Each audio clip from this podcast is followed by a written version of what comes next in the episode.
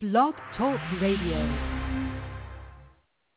And good evening, everybody, and thank you for choosing King Jordan Radio for this Wednesday, August the 13th, 2014. And today we're going to be talking about Jodi Arias, Robin Williams, and the MMA fighter that has ran away from these charges, I guess. And we're going to be joined by Dwayne Cates. Shannon Hogan cannot join us tonight due to a death in the family, so we wish her the condolences. And at this time, let me bring in Dwayne Cates. He's seen on CNN and HLN, and he's a defense attorney. Dwayne Cates, good evening, and welcome to King Jordan Radio. How are you? Morning, Jordan, or afternoon, or evening, or whatever it is. How are you today? Okay. So we're a couple of weeks away from the retrial of the death penalty case between Juan Martinez and it looks like she's going to represent herself, Jodi Arias. And before we talk about it, I want the fans to hear just how testy the two of them got. And then I want to get your take on the other side of this retrial. When he was asleep, you went into his telephone, right? Yes. And you looked at what was on his telephone, right? That's right. The messages, what did they say? I'm not saying specifically, but what was the subject matter? Things referencing specific sexual body parts, interacting with other sexual body parts, things like that, and plans in the making of meeting up at hotel rooms or his house, things like that. And you were very offended by that, right? Yeah, offended would be accurate. Right? And you were so offended that you still decided to go on vacation with him, though, right? That wasn't why. Well, no. You were very offended. You just told us that, right? I didn't say very, but yes. Okay. You were offended, right? I was hurt. Ma'am, didn't you just say you were offended? Offended would be accurate. And didn't you just say it was a good word, right? Yeah, there's many descriptors to use. But you just said just now it was a good word, right?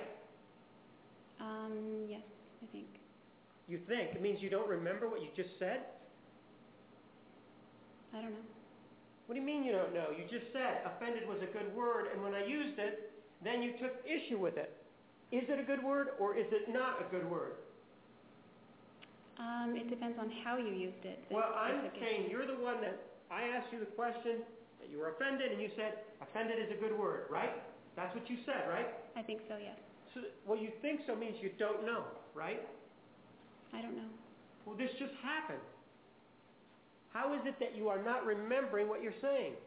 Because you're making my brain scramble. I'm, again, making your brain scramble. So, in this particular case, the problem is not you. It's the questions being posed by the prosecutor, right? No, not the questions. Yes or no? Yes or no? I was saying no when you interrupted me. So, no, so in this case, you're looking to point the finger at somebody else again, right? No, it's my fault. Well, you're saying it's the prosecutor that's asking you the questions, and that's creating a problem for you, right? That's not what I said. Well, you said it's the way you're posing the questions. You just said that, right? I don't know. You don't know what you just said, ma'am? Objection, argument, Your Honor. I don't know. Didn't it just happen? Yes.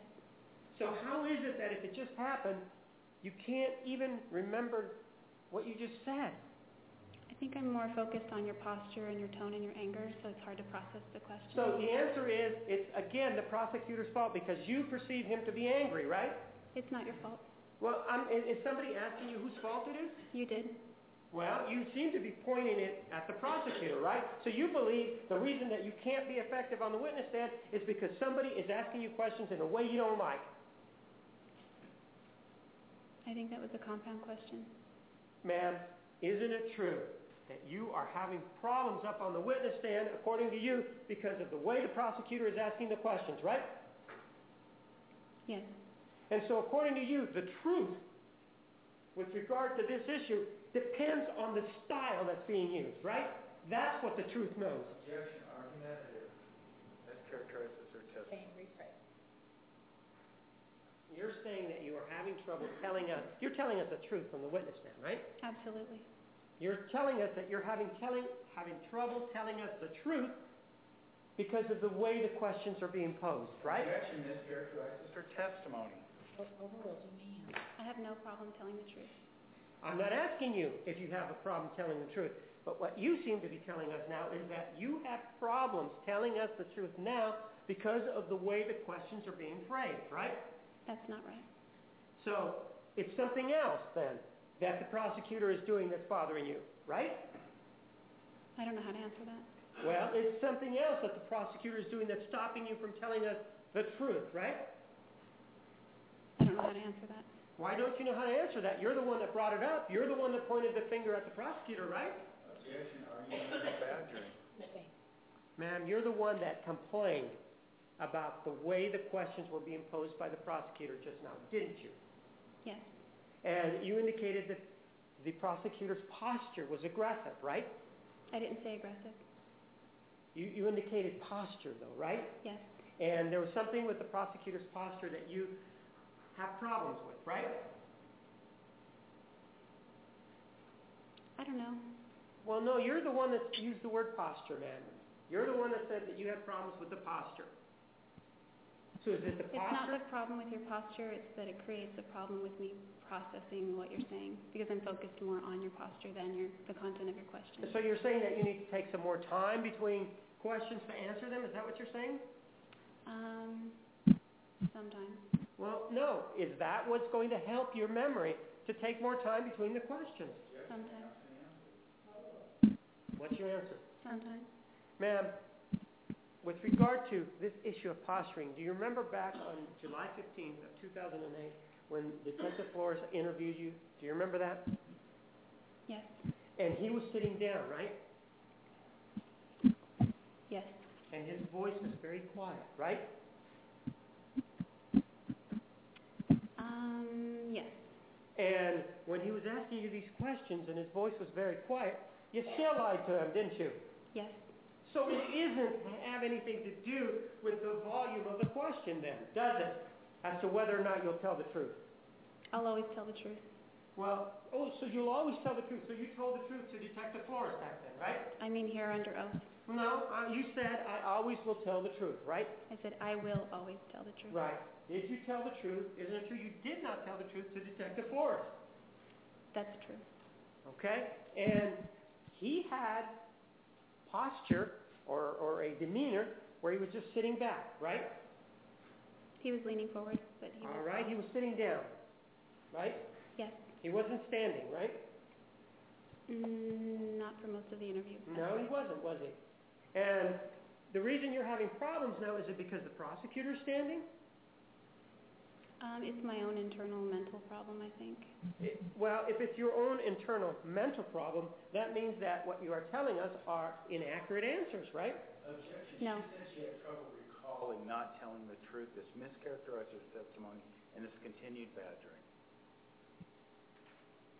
Sustained us to the first objection, rephrase. Here, are you having trouble because the prosecutor is standing? Having trouble what? What are we talking about here? You're talking about the truth. I'm talking about memory. Aren't we talking about answering the questions? You keep saying truth. I'm referring to memory. Aren't we, though, basically talking about you answering the questions? Both regarding answering questions. Right. Isn't that what we're talking about? You keep mentioning truth. I'm not having a problem telling the truth.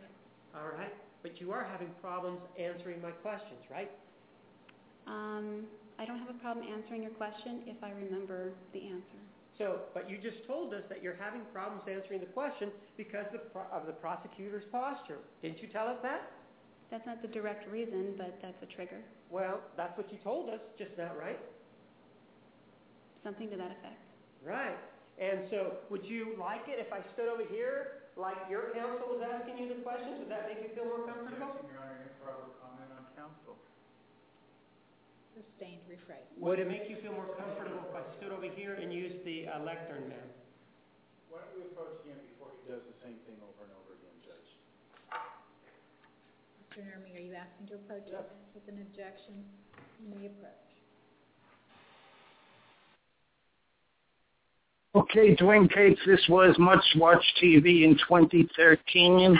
Will this be a must-watch TV for this retrial? Will the cameras be allowed in A? And talk about Jodi representing herself and how that never works when somebody represents themselves usually. Well, you know, there's an old saying that the person that represents themselves has a fool for a client. And so it'll probably apply here. I mean, this is going to be a circus. You know, it was a circus the first time. It's going to be a circus on steroids this time. And you got a peek of it. I mean, Juan Martinez, you know, spent that whole time arguing about whether or not she was offended by what was on a cell phone about one word she used. He took one word she used and created that entire circus about what was going on. And went in 18 different directions, all based on just the fact that she used one word that really had nothing to do with anything in the case. Now, nothing, with regard to cameras in the courtroom, there's going to be cameras in the courtroom. We're just not sure how they're going to be allowed to be used, okay? It's not, from what I understand so far, and I think they're still fighting this, but I don't think they're going to allow live television like it was last time, where it's going to be broadcast live. Now they may allow it to be tape delayed one day. They may be allowed to be taped, you know. I don't know how they're going to do it, but they're definitely going to try to limit it and try to cut down on the chaos that they had last time. Now, is it really necessary for this prosecutor to go? Juan Martinez to go at this again? Is it that important? Doesn't this cost the taxpayers of Phoenix, Arizona, a lot of money to do this? It does. And I'm not a fan of killing people for killing people. I mean, I just don't think it makes sense. It doesn't act as a deterrent. It all it does is punish. All it does is allow people vengeance. And I don't think that's vengeance is a healthy emotion in any state, and in this case especially, the jury came back 8-4. Now we had a 4-month trial where Juan Martinez beat up everybody in sight to the point where witnesses were refusing to come back and testify. Okay, I mean he got the best of this trial. I don't think there's anybody in the world that's going to say that he didn't, and he did a great job. I don't always necessarily agree with the way he got there, but you know, I think anybody could have got a murder conviction in this case. But even after all of what he did, he could only get 8-4 for the death penalty. Okay, you know, right. I could see retrying it if there was one lone wolf holdout, you know, goofball juror. Sometimes you get some psychotic person on there that disrupts things. But this was 8-4, and I just don't think that I don't think that they're going to get it. You know, statistically, it's hard to get the death penalty on a woman anyway.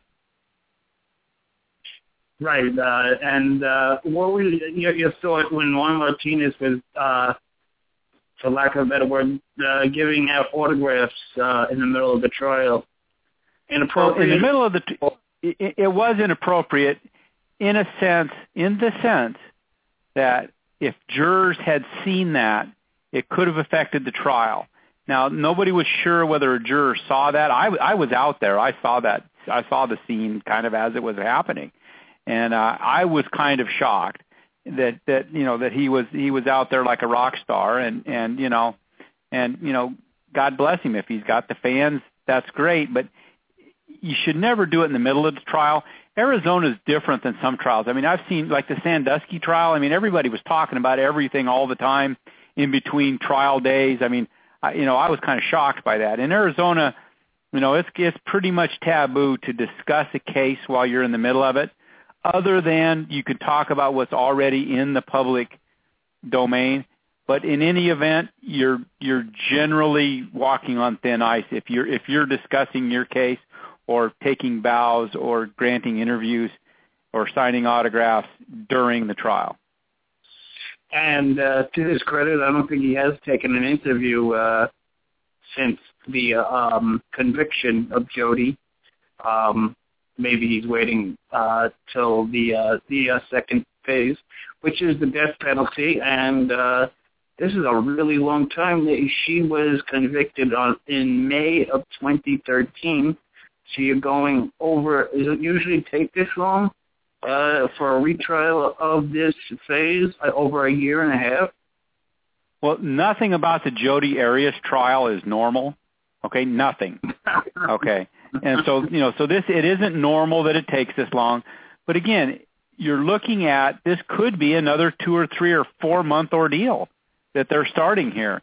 And, you know, you've got attorneys, busy attorneys that have to clear their calendars in order to do this. And, you know, and that's not easy. I mean, you know, the defense attorneys and everybody has other cases that they're doing. And, you know, it's hard to schedule a 2-week trial, let alone a 3 or 4 month trial. And just because Jodi's representing herself, counsel will be there advising her. Isn't that correct? That's correct. She'll have advisory counsel, and it's going to be the same attorneys that it's going to be Nurmi and Wilmot, the same attorneys that she had before. And, you know, given I don't think that there's much love lost between them. You know, I mean, I don't know how much counsel she's going to be seeking from her attorneys, but you saw how Juan Martinez took and twisted every word she said into something else. You know, she's gonna be up there in front of the jury every day, okay? Asking, you know, she's got to ask questions. He's going to be objecting. You know, I mean, he runs the risk if he beats her up too badly, the jury might feel sorry for her. Sympathy indeed. And this is a, so this on the jury, when they go for the jurors, what type of questions are the jurors going to be asked? If they could put somebody to death, something like that. Yeah, they're going to ask all the normal death penalty questions, but then, you know, they're absolutely going to do a jury questionnaire, which is a big help because that the person can take it home and fill it out. Dwayne? And, you know, there's going to be... yes. Hello? Dwayne? I'm here. I was talking. Dwayne? Hello? Dwayne, I don't hear you there. Dwayne, if can you hear me now? If you hear this... Maybe call back on a different phone because you're not coming through at this moment. Can you hear me now? Yes. Okay, I was on a headset, so. Okay. Can you hear me now? Hello? Yes, I can hear. Okay, hear. Where were we? Okay, we were talking about the question... for the jury. Okay, yeah, you know, they're gonna want to ask them how much they know about this case. And believe it or not, I've run into a lot of people in Arizona that have never even heard of the Jodi Arias case, or they've heard of it, but they never really saw any part of it. So I think they'll be able to find some jurors that aren't biased towards this. But then, what you really got to watch out for are the people that are trying to get on this jury. I will guarantee you they're Jodi Arias supporters and they're Jodi Arias detractors that are all trying to get on this jury. And that's what you've really got to try to weed out. Oh, really? Maybe book deals, something like that? Yeah. Oh, yeah. I mean, they're looking for their 15 minutes of fame. Oh, wow. And so what is your opinion on the outcome? Don't think women mostly get the death penalty. What do you think? I don't think there's any much chance she's going to get the death penalty. I never did.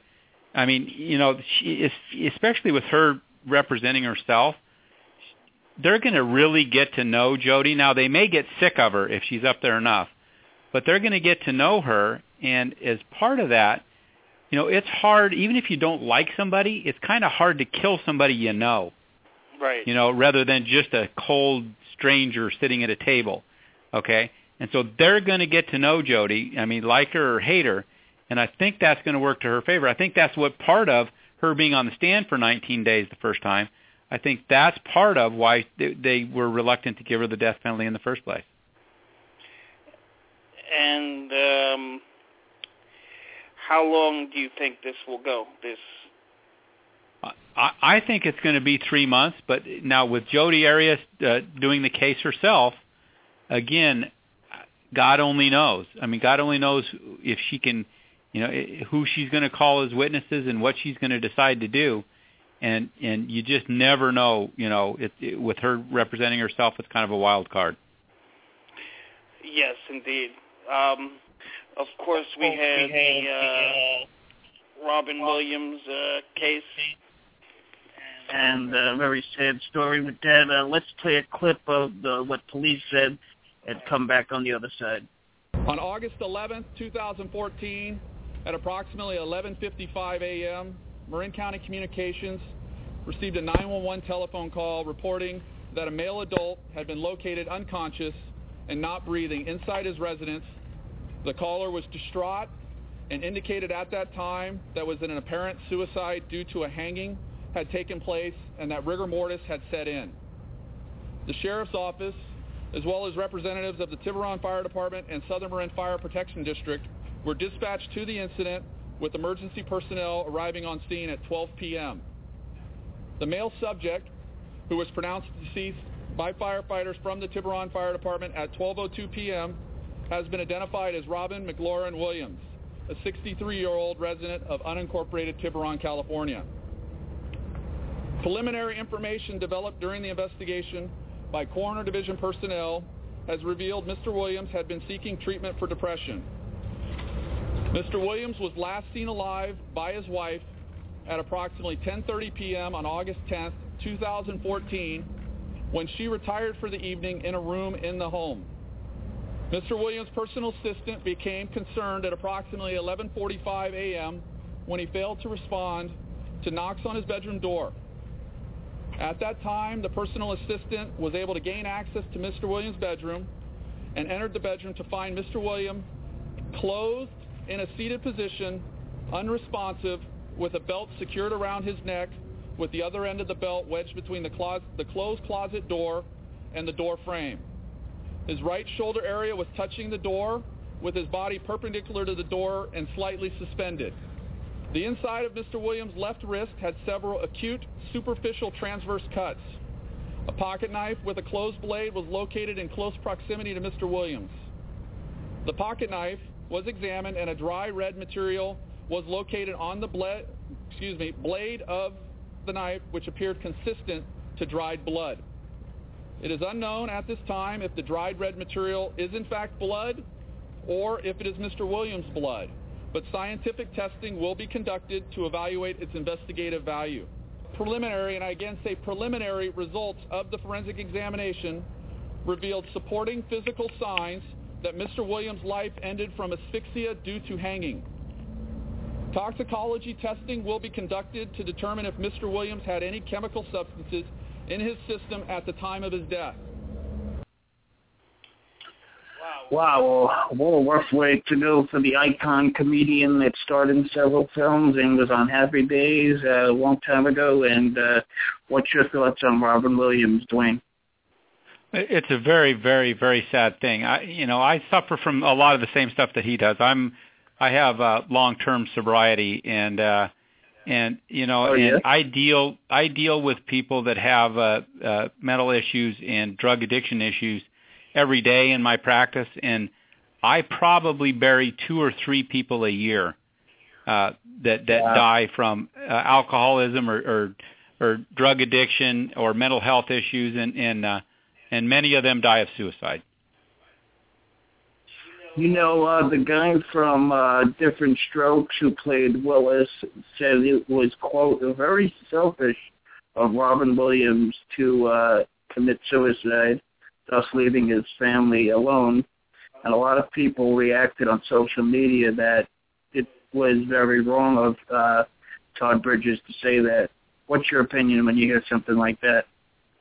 Well, you know, it kind of is, but, you know, until you've walked a day in somebody else's shoes, you know, you can't say, you know, what they were, you know, what was going on with them.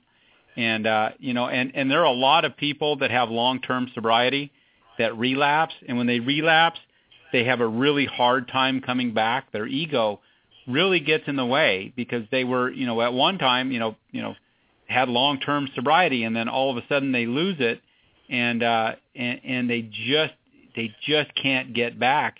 And the hell that those people are in before they kill themselves, is unimaginable. And I don't think that it's right for anybody to say it's right to judge that it's right, wrong, and different. That somebody takes their own life. It is ultimately a selfish act in that person is terminating their own pain while it may cause others pain, but nobody should stand in judgment until they've walked in that person's shoes. Yeah, no question. Were you offended? I being offended is a choice. You get to choose whether to be offended or not, and I don't get offended by anything. I just choose not to be offended. Actually, I said that were you a fan of Robin Williams? That was the question.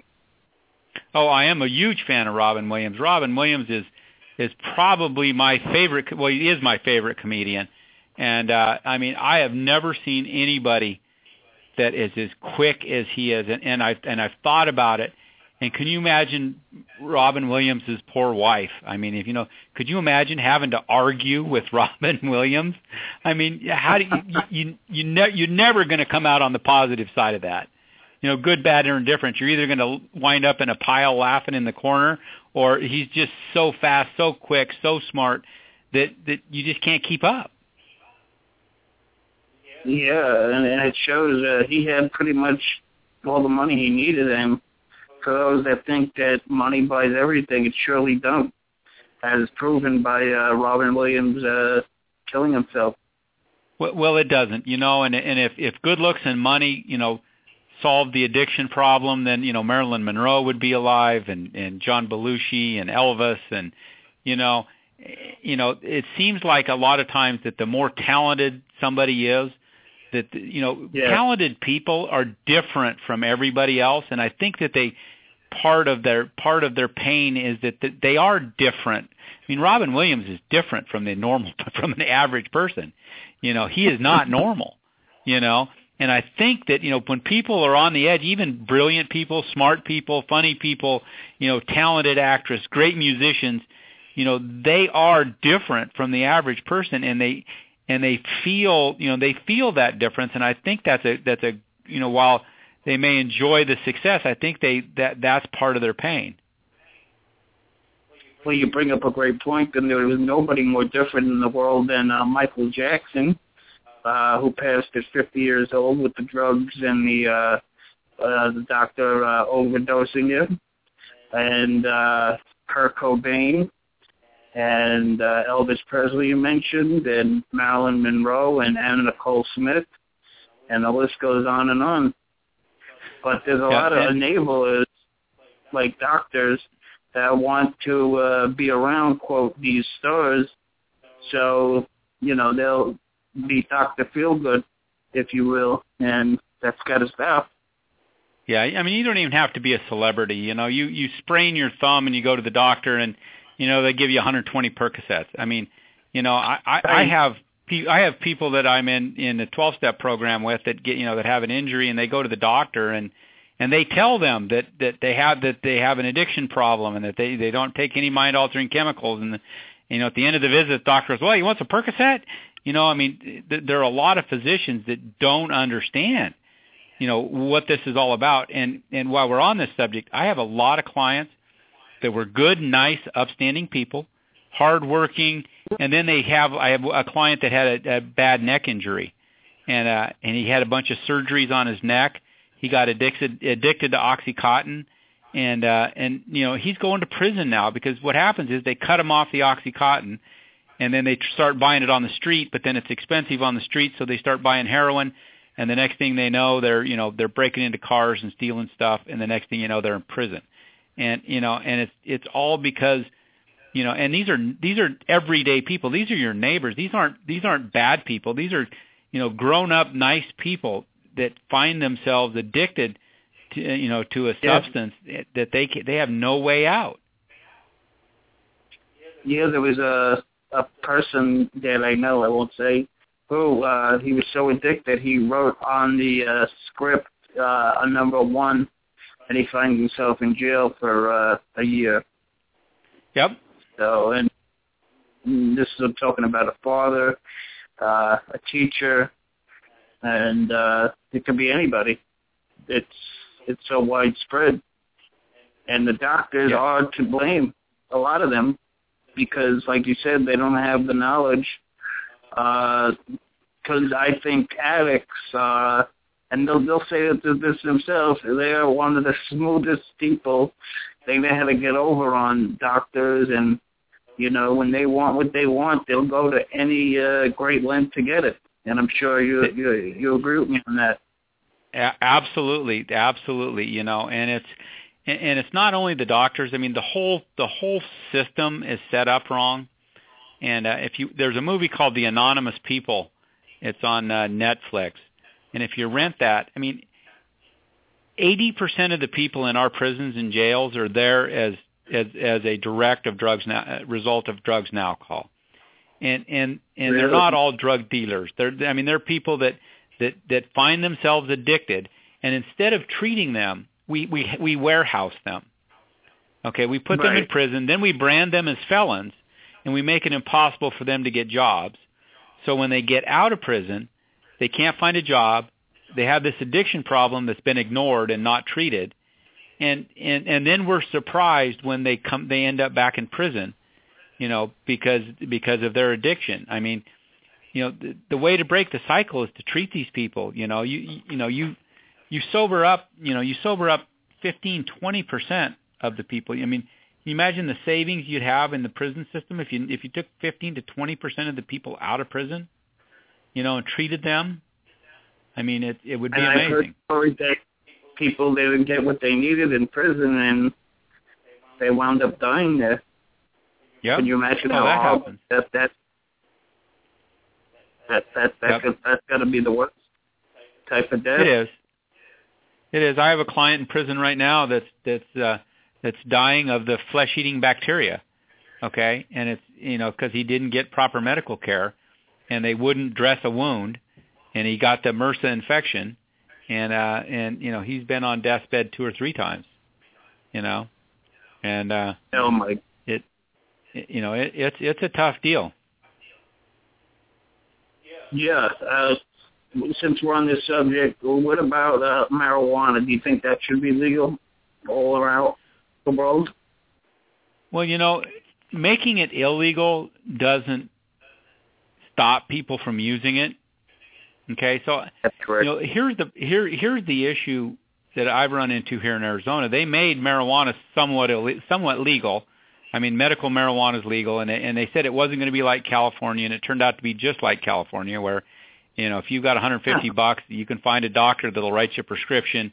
Okay, and I thought, that might hurt my business. My business went up. Okay, because everybody has a more casual attitude about marijuana now, so more people they're just forgetting to get the prescription, and now they're getting arrested, and then all of a sudden you quadruple demand for marijuana.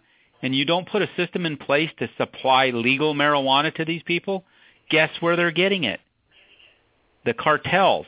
What used to be 100-pound marijuana cases that I do, it's not uncommon now to do 600- or 700-pound marijuana cases. The quantities just are staggering now. And with higher quantities is higher money and bigger deals. And more violence, more guns, more violence from the cartels, because that's where it comes from. If you're going to legalize marijuana, you have to put a system in place where you can have people provide a legal supply that's not controlled by the cartels.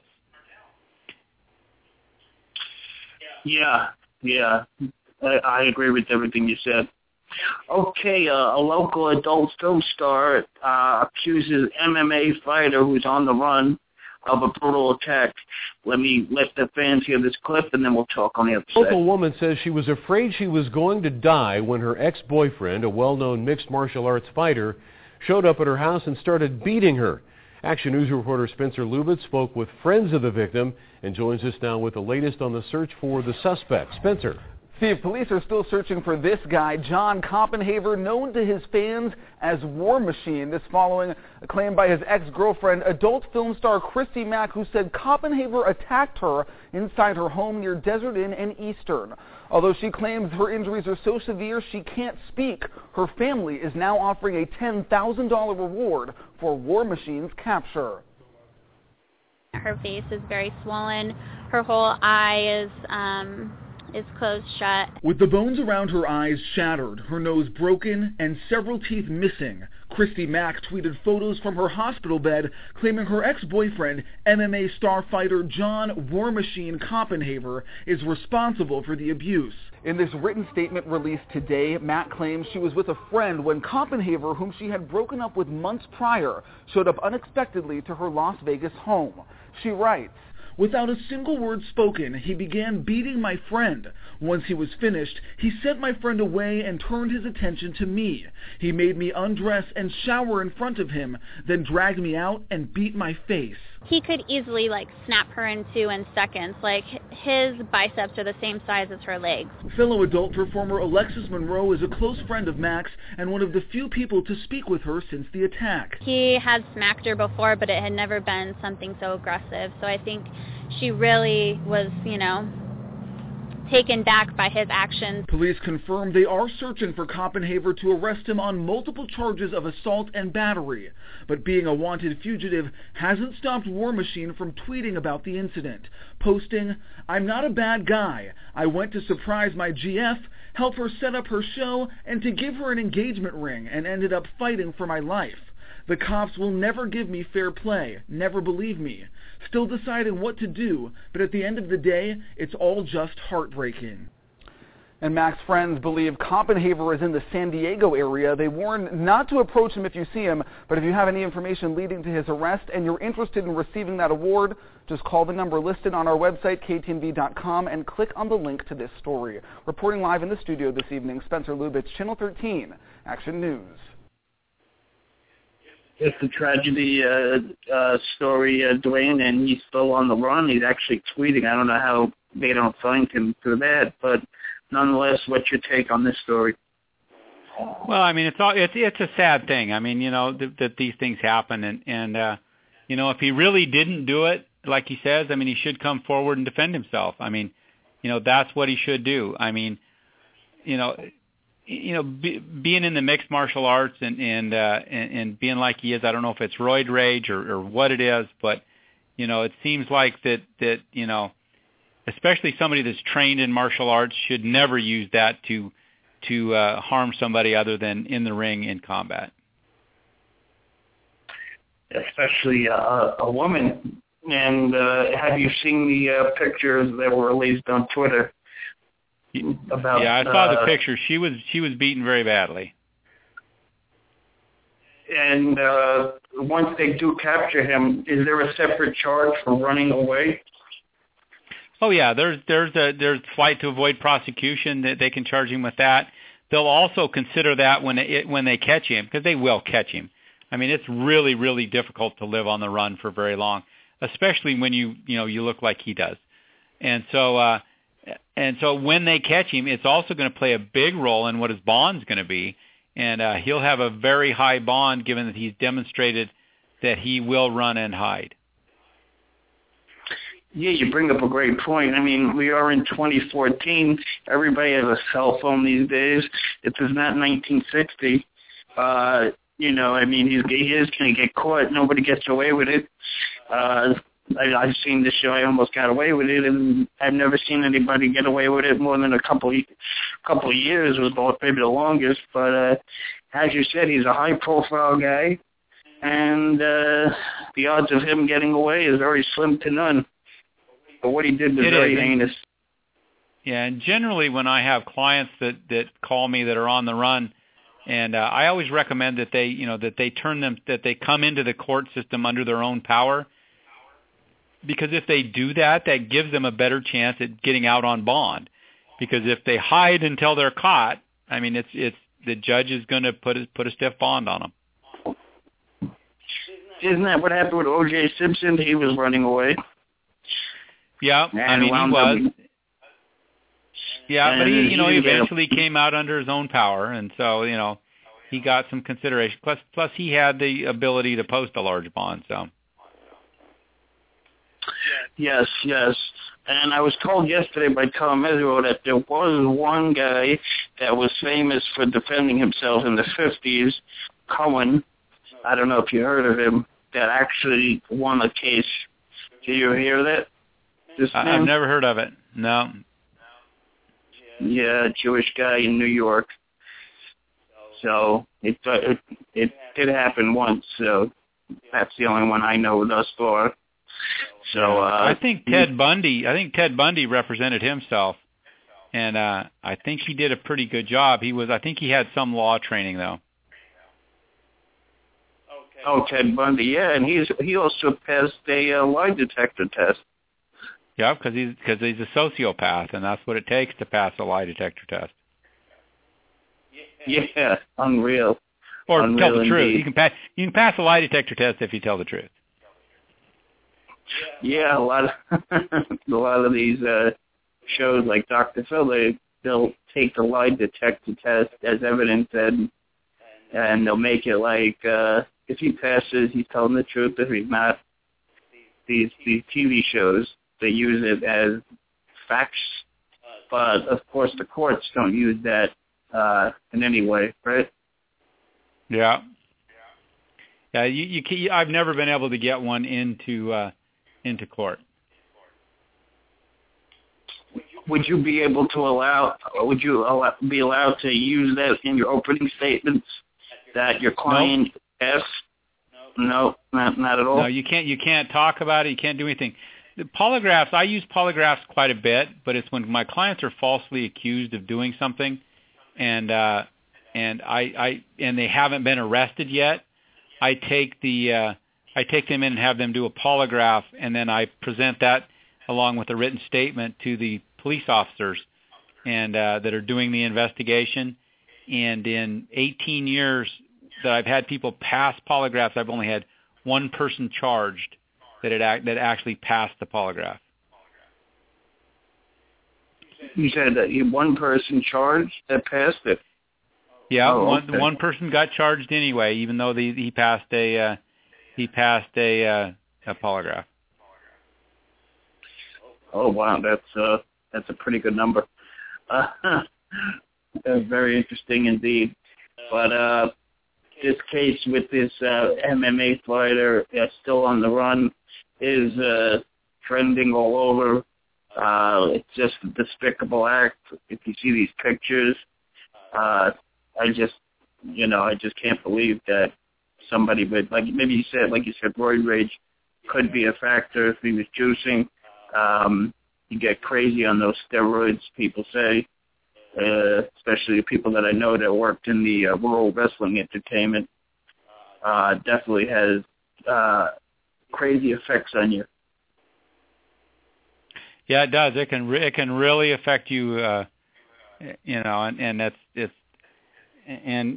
lot of these things where it's not regulated, steroids are abused. Yes.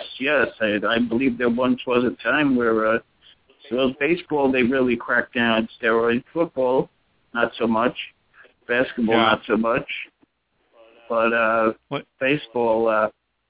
Is the most, I think, the steroid police sport in the game. Yeah, I mean, football, I mean, it was sad at one point. The average life expectancy of some of those guys was 45 years old. You know, old guys like Hacksaw Reynolds and some of those guys were just, they died at like in their 40s. Oh, my. Yeah, and we had Junior Seau, who had concussions. He killed himself. And, I don't know that was from juicing. I think more than the concussions, the syndrome, which causes a lot of suicides. Yes, absolutely. So we will see what happens with Jodi, and we will see what happens with the Robin Williams family. I hope his family can get their life back together and move on. It's a very tough loss. And I want to thank you for coming on. No problem. Thanks, Jordan, for having me. Okay. We'll talk to you soon, Dwayne. All right. Bye. Okay. Ladies and gentlemen, that was Dwayne Cates out of Phoenix. Of course, you can see him on HLN. He covered the Jodi Arias case. Coming up on August 29th, it is the Michael Jackson Birthday Bash. Ladies and gentlemen, it'll be a 3-hour spectacular with Tom Mesereau, leading the way with Mike Garcia, William Wagner, Aphrodite Jones, Kerry Anderson, a performance by Nick, Nicole, and Scotty. That much, much more. Coming up on Friday, a special Friday, August 29th. Tuesday, of course, is Wrestling Talk, and you could go listen to that. If you want to follow the show, go ahead and follow us on Twitter at Mr. King Jordan, and on Facebook, facebook.com/King Jordan Radio. I want to thank everybody for listening. Have a great weekend, and we'll speak to you next week. And thanks to Dwayne Cates for joining us.